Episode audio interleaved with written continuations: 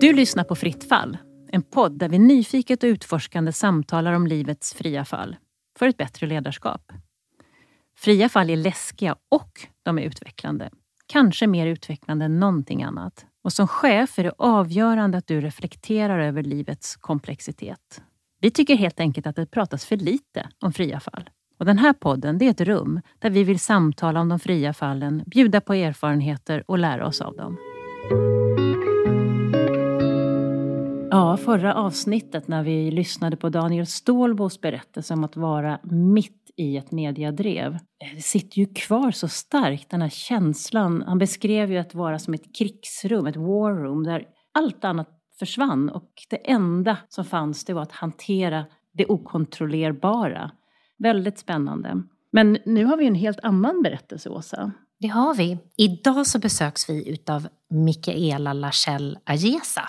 Och Mikaela gick ju direkt från en KTH-examen till att bli medgrundare av klädprenumerationstjänsten Hack Your Closet. I början av året hade Hack Your Closet över 3 000 prenumeranter, en garderob med 65 000 plagg och 42 anställda och en värdering på 100 miljoner. Riskkapitalet, de var med. Michaela fick utmärkelsen 30 under 30 utav Forbes och media skrev artikel på artikel om den nya cirkulära modellen och om företaget. Och i juli i år gick företaget i konkurs. Hur kändes det när beslutet fattades och vad var den största rädslan där och då? Vad har Mikaela lärt sig och vad skulle hon inte göra igen? Välkommen till Fritt fall, Mikaela Lachelle Ajesa. Tack.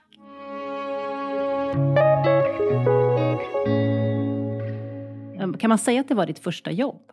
Ja, första heltidsjobb ja. i alla fall. Mm. Många små jobb på vägen och under studierna, men verkligen första heltidsjobb.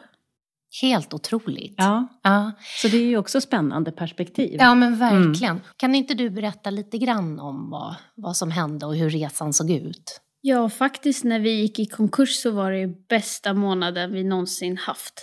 Mm. Högsta intäkterna någonsin.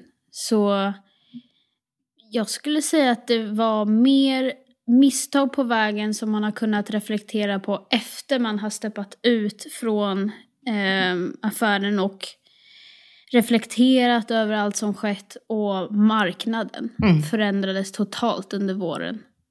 Det blev jättesvårt att resa kapital. Mm. Det var väl kanske största faktorn och sen att vi inte reagerade på det snabbt nog. Mm. Och där kan man ju gå vidare och säga, hade vi kunnat fråga några experter? Hade vi kunnat se det snabbare på något sätt? Finns jättemycket som man kan vara efterklok kring. Mm. Kan du berätta lite grann om tjänsten? För det är ändå en otroligt aktuell fråga. Det här kring kläder och att Ja. återanvända kläder. Ja, så varje år överproduceras väldigt mycket plagg och sen trenderna, trendcyklerna går snabbare och snabbare. Så att man tröttnar på plagg mycket snabbare och man vill ha nytt hela tiden. Så det finns extremt mycket second hand-plagg där ute också. Mm.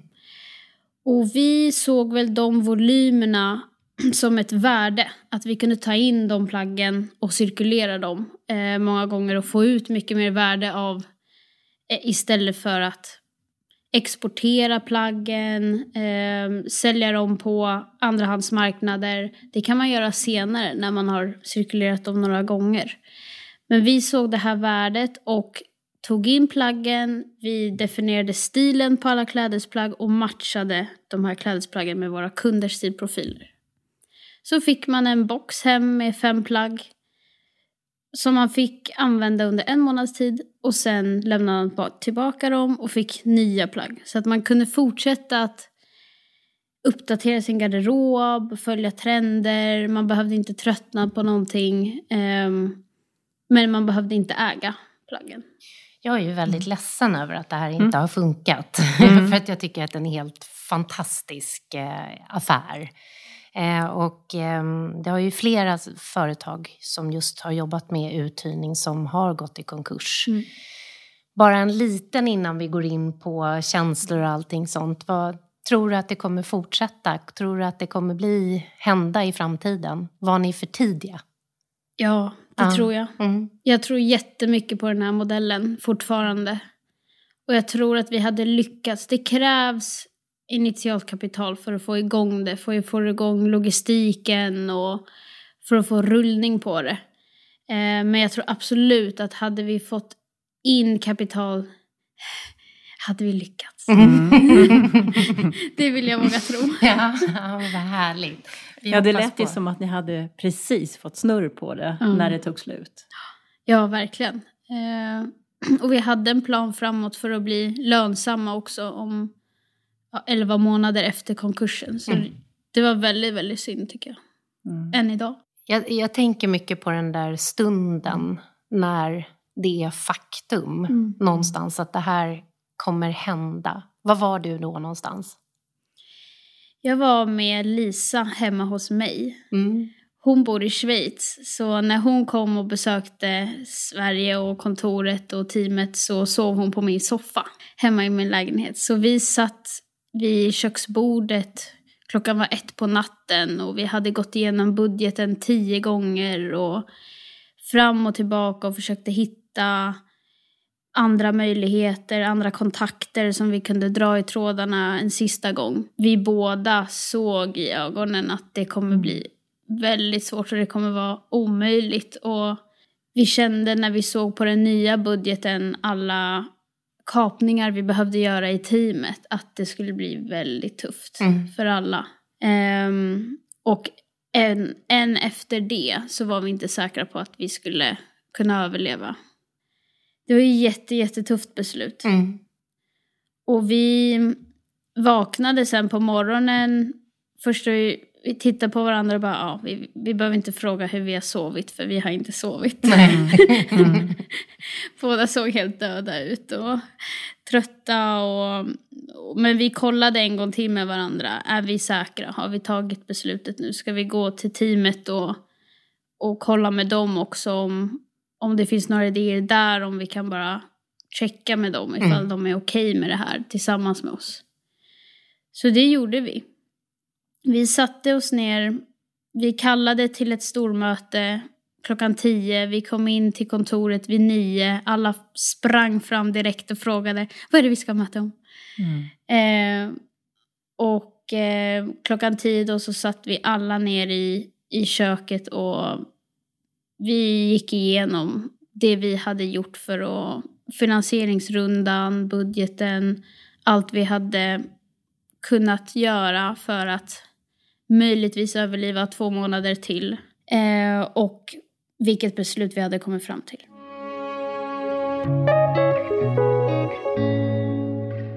Hur var det när, när ni mm. kom fram till det där beslutet? Vad var känslorna? Tomhet men samtidigt någon form av lättnad att vi äntligen hade tagit ett beslut. Mm. För vi hade liksom gått två månader och tänkt på hur, vad ska vi göra, hur ska vi ta, ta det här vidare och vi hade ett jätteoroligt team också. Mm.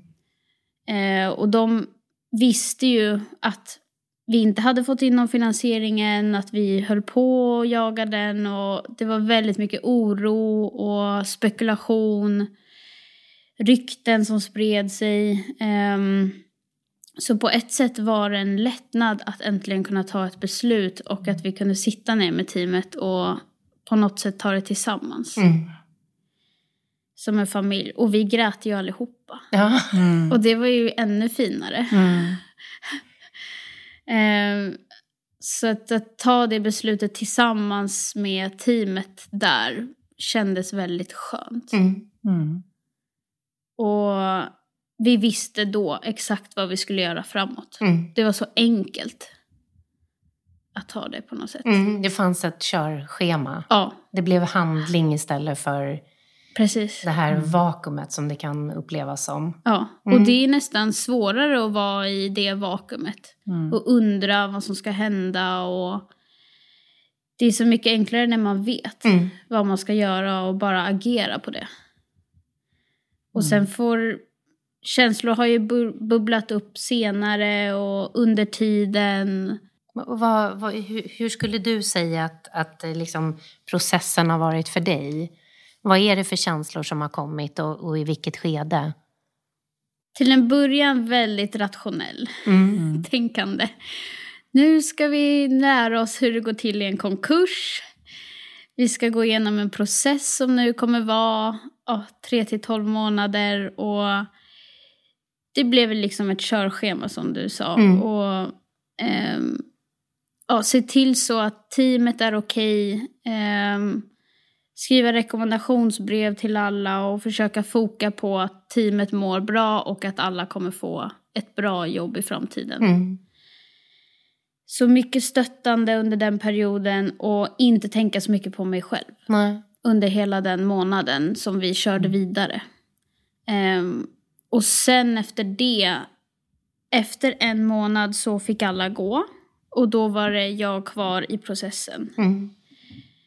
Och då kom det mer ledsna känslor. Mm. För då började man sakna folk. Ehm, det blev inte samma rutinerna var borta. Och man började tänka igen på, kunde vi ha gjort någonting annorlunda? Mm. Man började tveka igen. Mm. Jag tänker, vi har ju gjort en, en podd tidigare. Jag har ju också gått i konkurs. Mm. Eh, Så mycket av det som du pratar om känner jag ju igen. Men jag tänker att det som är speciellt, det är ju att det här var ditt eget bolag. Mm. Det var din baby. Vad, vad hade du för känslor kring det? Jag var mer rädd för vad andra skulle tycka och tänka Mm. kring mig som företagare. Mm. Mm. Eh, och kring ifall jag var kapabel till att driva bolag i framtiden. Mm. Det var jag jätte, jätterädd för innan vi tog beslutet. Mm. Och jag agerade ganska snabbt på det efter vi tog beslutet också. Att kontakta alla som hade varit involverade, ha möten med dem och förstå deras perspektiv och vad de tyckte. Det var så viktigt för mig att Mm. veta.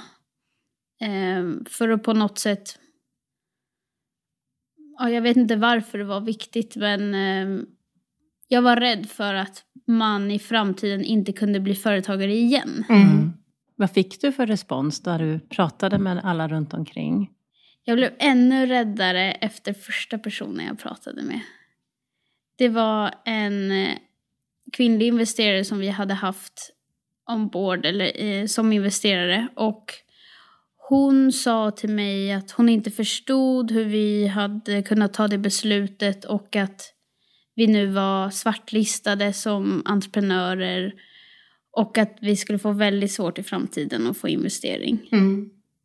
Då förstår jag att du blev rädd. Ja, Mm.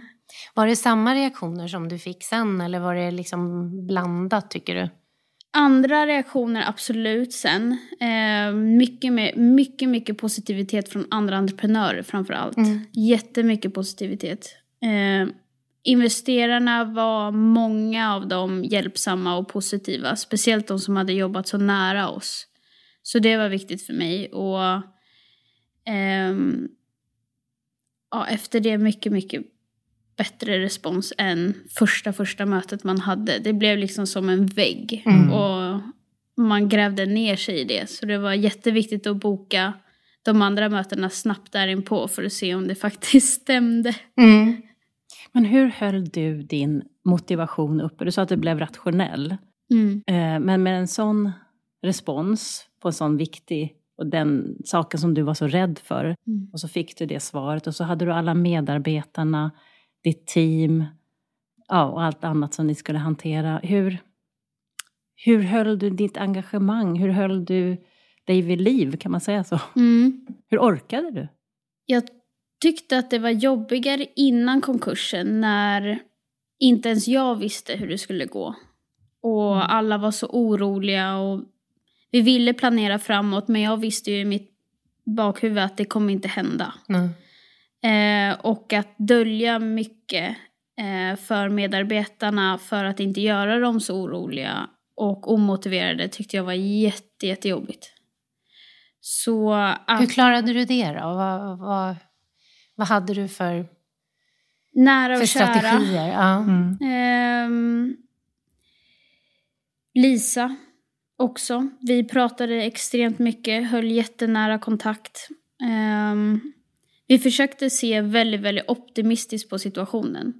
Och vi tog ju beslutet för konkurs bara en vecka innan vi faktiskt lämnade in papperna. Mm.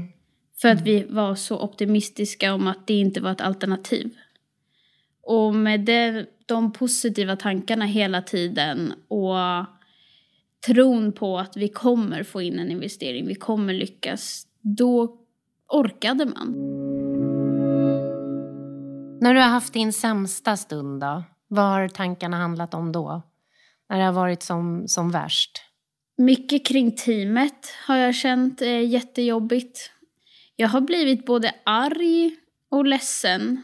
Jag tror att i svåra situationer och när det kommer till liksom att man ska kämpa för att någonting är jobbigt så kommer människ- tar människor fram sin, sin riktiga sida. Mm.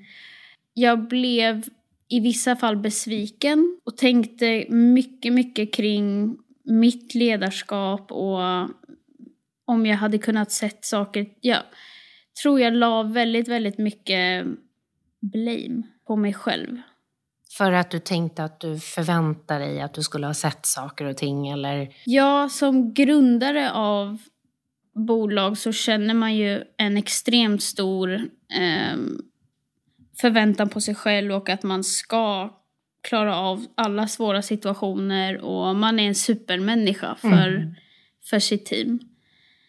Ehm, och man är ju bara mänsklig. Eh, så det är jättesvårt att, om man heller inte har drivit bolag tidigare, Nej. veta vad man ska göra i sådana situationer. Mm. Och jag tror att människor reagerar när man är ledsen. Så försöker de andra trösta runt omkring. Och när den personen sen är glad så kan man själv börja gråta. Mm. Mm. Så så var det för mig Mm. med teamet när jag Mm. agerade så rationellt. Mm. Folk var ledsna och nere och oroliga för framtiden. Och då stod jag där och agerade väldigt rationellt och optimistiskt och försökte sprida hopp. Och sen när jag var ensam Mm. kvar, då kunde jag gråta. Mm. Mm. Ja, och det måste man ju. Eller det måste man inte. Men, men det är Nej. skönt att få låta det komma ut. Mm. Jag tänker på det här som du pratade om, om de här entreprenörerna som peppade. Mm. Vad, vad, vad sa de och vad tog du till dig utav det de sa? För det, det lät som att det gav hopp för dig. Ja, verkligen. Det är som så mycket annat att pratar man inte om saker så tror man att de inte existerar. Och Mm. konkurser är någonting som man inte pratar om. Man ser alla eh, super, super bra historier kring bolag som blir uppköpta, som går in på börsen. Och det är det enda man ser och då tror man att det ska vara så lätt att göra det. Och sen har jag själv haft de tankarna när våra konkurrenter till exempel gick i konkurs i, i våras. Så tänkte jag direkt, ja men det där kommer inte hända oss. Nej. Mm. Det var ju för att de hade en annan modell som inte funkar. Och det är så lätt att tänka så. Och sen står man där själv och bara oj, det var inte så lätt. Mm. Ehm, så att jag tror att mycket handlade om att man inte hade läst eller hört någonting om konkurser Nej. som gjorde det extra jobbigt. Och därför var jag väldigt öppen med det på sociala medier också. Det här har hänt. Eh, Jag pratar gärna med, med någon som har varit med om liknande eller nya möjligheter. Och då var det många som hörde av sig Mm. och sa ja, alla möjliga. Jag har redan haft tre bolag i ryggen, jag har haft två bolag i ryggen. Jag pratar gärna om vad som hände så vi kan lära oss av varandra. Och, och samla på oss lärdomar, prata om det och sen gå vidare. Skulle du våga starta ett nytt bolag? Ja, absolut. Ja. Vad, vad är det som gör att du säger så självklart absolut? Det är resan som är det roliga. Mm. Det är det. Och jag gillar det här med att leva lite nära döden hela tiden. När det inte handlar om kött och blod. Mm. Eh, det ger adrenalin och det ger kick och Det är som en pendel. Ju mer risk man tar åt ena hållet desto mer kommer den svinga tillbaka. Eh, håller man sig väldigt... Att pendeln inte svingar så mycket så får man inte heller så mycket tillbaka. Nej. Eh, så jag gillar att ta den risken för att det finns en uppsida och att man kämpar för någonting. Och jag blir så stolt när man har kämpat för någonting så mycket och uppnår det. Mm. Och det är ju just vägen dit som gör det värt det i slutändan. Så därför hade jag startat bolag igen och hoppat på startups Mm. och vara med på den resan igen för den är så rolig. Vad, vad, vad tog du med dig mest utav de här råden eller den här möjligheten? Jag tyckte det var väldigt fint det du sa.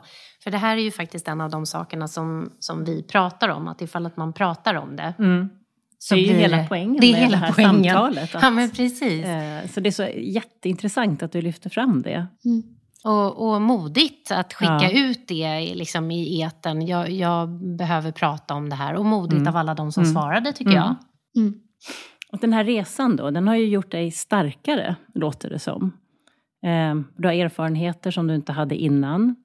Eh, Du har ju gjort mer än vad många kanske har gjort på ett helt yrkesliv på, på, i början på din karriär.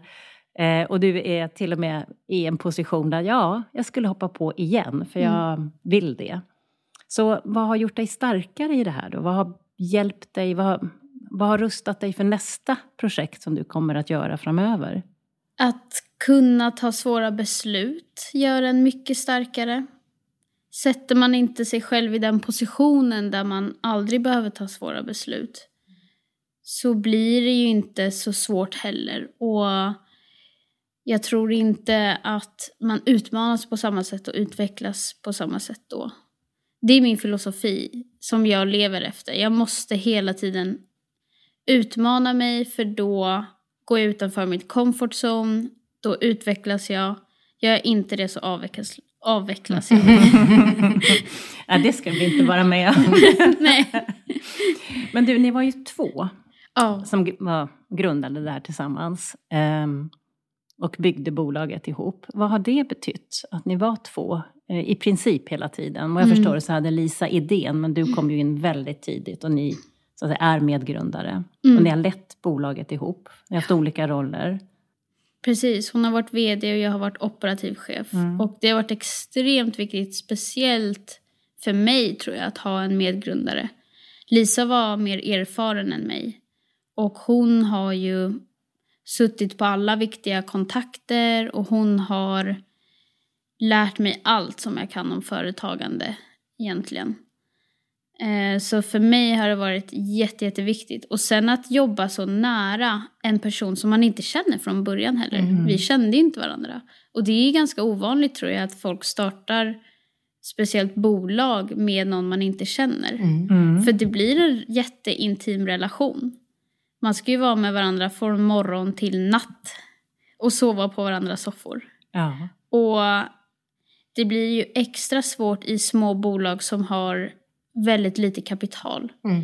För då påverkar det ens privatliv också. Mm. Eh, så man blir jätteintim, verkligen. Och det har varit viktigt för oss att ha kommunikationen på topp, topp, toppnivå. Hela tiden kommunicera vad man känner väldigt mycket, hur man tänker, varför man vill ta vissa beslut.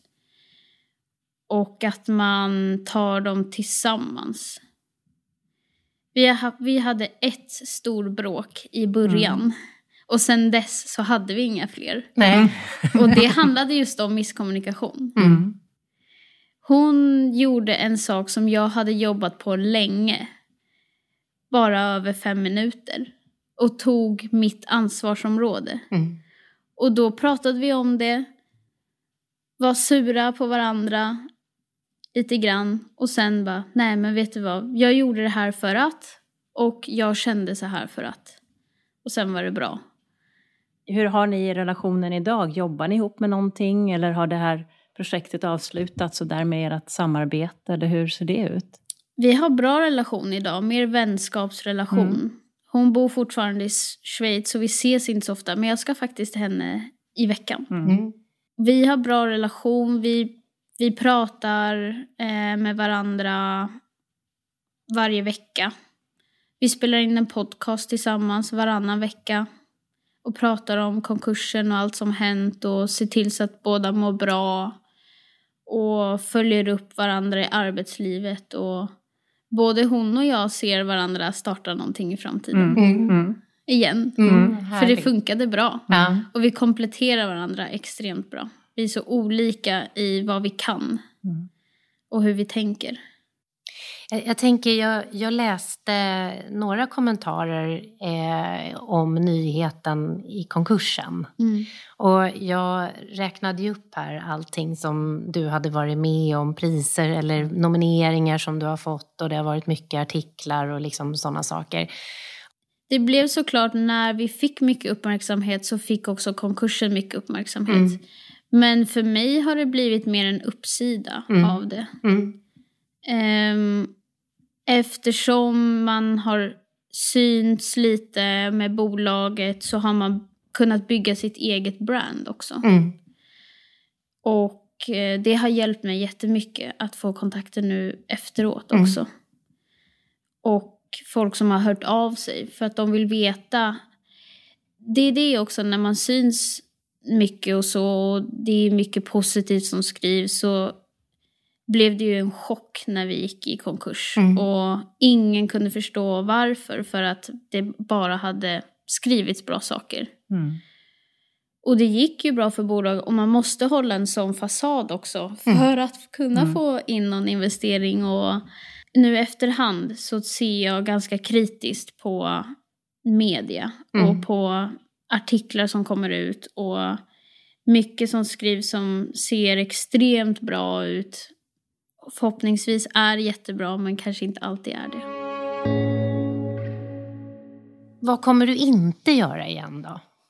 Nu i efterhand när man blir så efterklok och tänker efter på vad man kunde ha gjort annorlunda så ibland så känner man att man har varit naiv. Ehm, och jag tror att jag aldrig igen kommer förlora min magkänsla på vad som känns rätt. Mm. Det gjorde vi. Och det sket sig. Direkt när vi Ja. förlorade magkänslan så började det gå dåligt. För Mm. då kunde inte vi längre berätta vår historia. Och det blev inte lika genuint. Mm. Och människor känner av det. Mm. Skulle du kunna precisera det lite? För det här är jättespännande. Vad var det för magkänsla som ni tappade bort? Vi tappade bort magkänslan kring varför vi startade bolaget från början. Vad vårt syfte var och Mm. vad vårt stora mål var. Hur vi positionerade oss. Vi, I början pratade vi väldigt mycket om hållbarhet och det är för mig jätteviktigt personligen och extremt viktigt för Lisa. Ehm, Jag tror att vi tappade det lite för att få in fler kunder som inte tyckte att det var lika viktigt och få in investerare som inte fokuserade på positiv påverkan på miljön. Och där tappade vi nog vår core-värdering. Mm. Mm. Det här med att ha sin berättelse, Mm. sitt why, sin, ja, varför man finns till klart för sig som ju ni hade när ni startade Mm. och vad som händer när man tappar bort den på vägen. Mm. Den är ju jätteintressant. Det var som en vägvisare som ni slutade hålla i handen. Mm.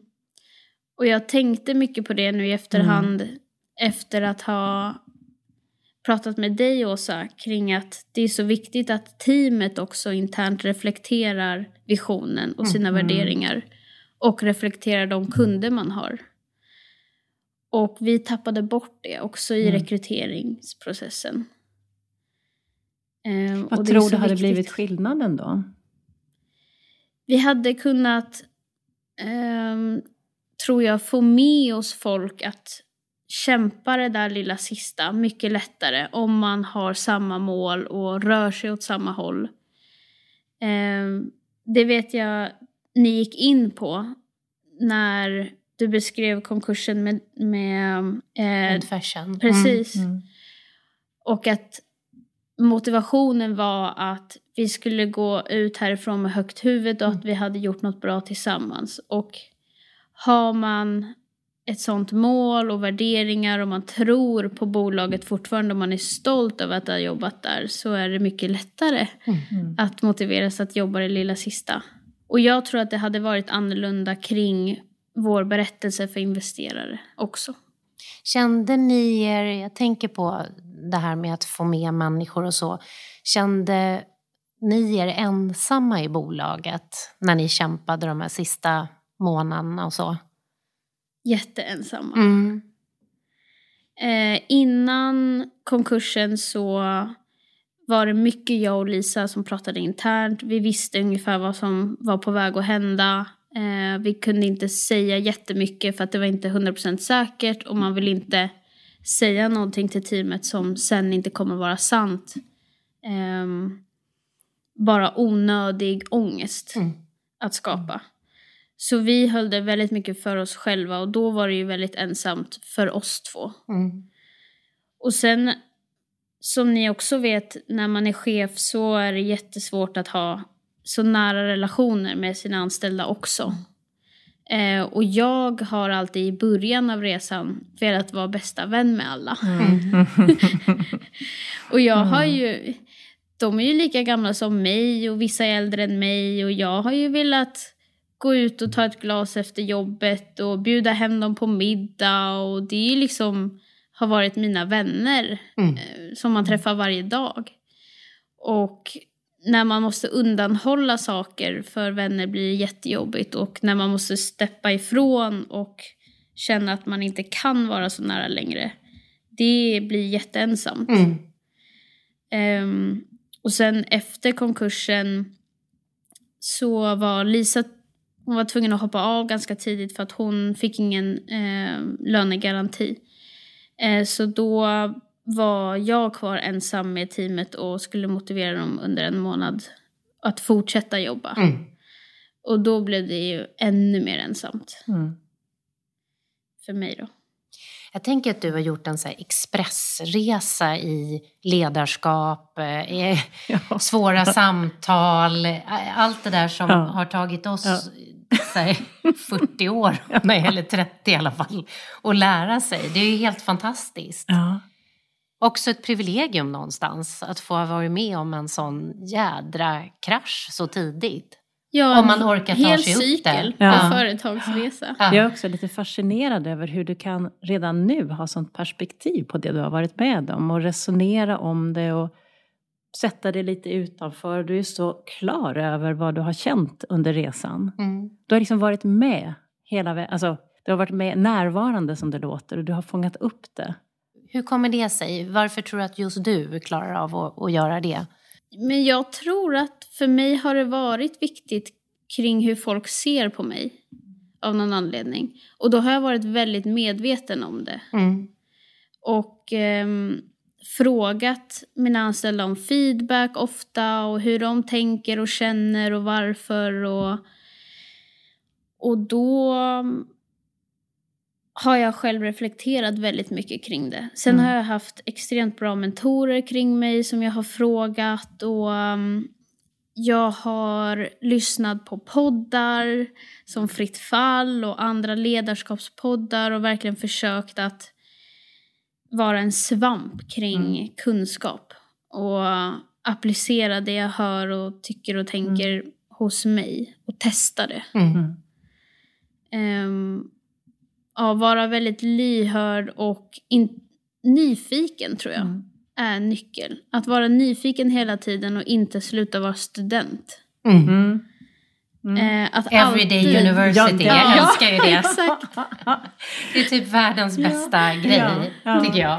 Everyday Everyday University. Ja. Jag, jag, jag hörde, jag tror faktiskt att det var en, en podd, så var det en person som, som sa att anledningen till varför eh, vi tycker att tiden går så snabbt Mm. när vi blir äldre, det är för att varje dag upprepar sig. Mm. Vi kan förutse hur en dag kommer se ut, så Mm. enda sättet Mm. att hålla sig ung det är att utsätta sig för nya upplevelser. Och jag tyckte det var en sån himla mm. härlig eh, grej. Du har utsatt dig. Så tiden har gått jävligt långsamt ibland kan ja. jag tänka mig. Men det är ju jätteintressant. Mm. Då finns det ju sätt att hålla sig ung. Det finns det. Everyday University, lära sig ja. någonting nytt varje, varje dag. Och faktiskt så, så sa de också just det att eh, sorg, när man är, är med om hemska saker, det gör ju att, att tiden stillnar. Mm. Så att det finns någonting mm. bra i att vara med om tuffa grejer också. Och att vara ödmjuk i att man inte kan allting. Mm. Och om man tänker så hela tiden, jag nu ska man nog inte tänka så hela tiden, jag kan ingenting. Men om man tänker så ibland så blir man ödmjuk och eh, förstår att det finns mycket att lära sig och fortsätta vara nyfiken. Mm. Sen älskar jag de här stunderna i livet då man säger någonting, eller som ni sa nu, liksom, vad duktig du är. Mm. En liten feedback. Jag lever för de små stunderna ja. i livet. Mm. Jag tror vi alla en gör liten det. Feedback. Ja. Ja. En liten Man blir feedback. så glad. Någonting som jag inbillar mig att du har varit med om, apropå att du har gjort den här expressresan i allt. Du har ju också varit lite av en kändis i och med att du har hamnat på de här listorna. Jag menar, vem hamnar på Forbes-listan? Det är ju otroligt. Det undrar jag också. Ja, du, du är där. Eh, men också medialt så var ju du ansiktet utåt mycket. Vad har det gjort med dig? Inte så mycket, tror jag. Mest positivt skulle jag säga. Jag gillar att synas. Mm. Ja, det är väl det där kanske ständigt sökande av feedback. Mm. Och kan man få det i stor skala så är ju det expressen till, till feedback. Um, och du fick ju chansen att prata om någonting som du brann för. Ja, verkligen. Cirkularitet och bolaget. Mm. Och man får så mycket kontakter på så sätt. Mm. Uh, och jag tror verkligen att vart, vad man än jobbar som och vad man än gör i livet så är det så viktigt att bygga sitt eget brand. För att man vet aldrig vem man kommer träffa eller vart man hamnar eller om man kommer i, gå i konkurs en dag och behöver ett nytt jobb. Mm. Um, så är det mycket lättare att folk vet vem du är mm. och att man hela tiden är snäll. Ja, hjälp Katarina, jag tänker så mycket saker. Mm. Vi har ju tre saker som vi mm. tror är viktiga för för ledarskapet och för mm. att eh, liksom vara en, en, bra ledare. Och en av de sakerna handlar ju om mening. Mm. Så jag tänkte mycket på det som, som du sa, att det var någonstans där, där, där meningen eh, försvann eller där meningen mm. inte blev tillräckligt stor som ni tappade bort er. Och eh, också att eh, kanske inte alla de människorna som jobbade i bolaget hade kommit för just den meningen mm. utan av andra, andra anledningar. Och jag tror att du är verkligen på någonting för att vi orkar på ett helt annat sätt gå igenom alla tuffa grejer som mm. man är mm. som ledare om man står fast i värderingen. Så det var, det mm. var verkligen, jag tyckte det var så tydligt belyst eh, att det är viktigt. Jag kände också mycket det här med ensamheten du har upplevt. Eh, det är ensamt på toppen och du har ju fått vara ensam så otroligt mycket. Eh, ibland ensam med Lisa, men sen också ensam ensam. Mm. På så många sätt. Den tyckte jag var väldigt berörande och beskrivande. Det skulle man ju vilja fortsätta prata om en annan gång, men du nämnde, du hade mentorer, du hade ditt nätverk i det privata. Men så viktigt det är att ha det för att klara sig, för det kommer att vara tufft på toppen. Mm. Um, relationer har ju vi pratat mycket mm. om och du har ju haft många goda relationer som gör att du står så stark nu. Ja. För jag har ju sån energi, vi blir ju smitteslåsa. Ja. Jag sitter ju här och bara hoppar och känner nu. När kommer nästa bolag? Det är så jag känner. så det är så härligt. Du har ju tagit med dig det här tuffa på ett väldigt härligt sätt. Mm. Utifrån att eh, ja, du har sett det som en, livs, ett, en lärdomsresa, mm. låter det som. Mm. mm. Var snäll. Var snäll. Var snäll.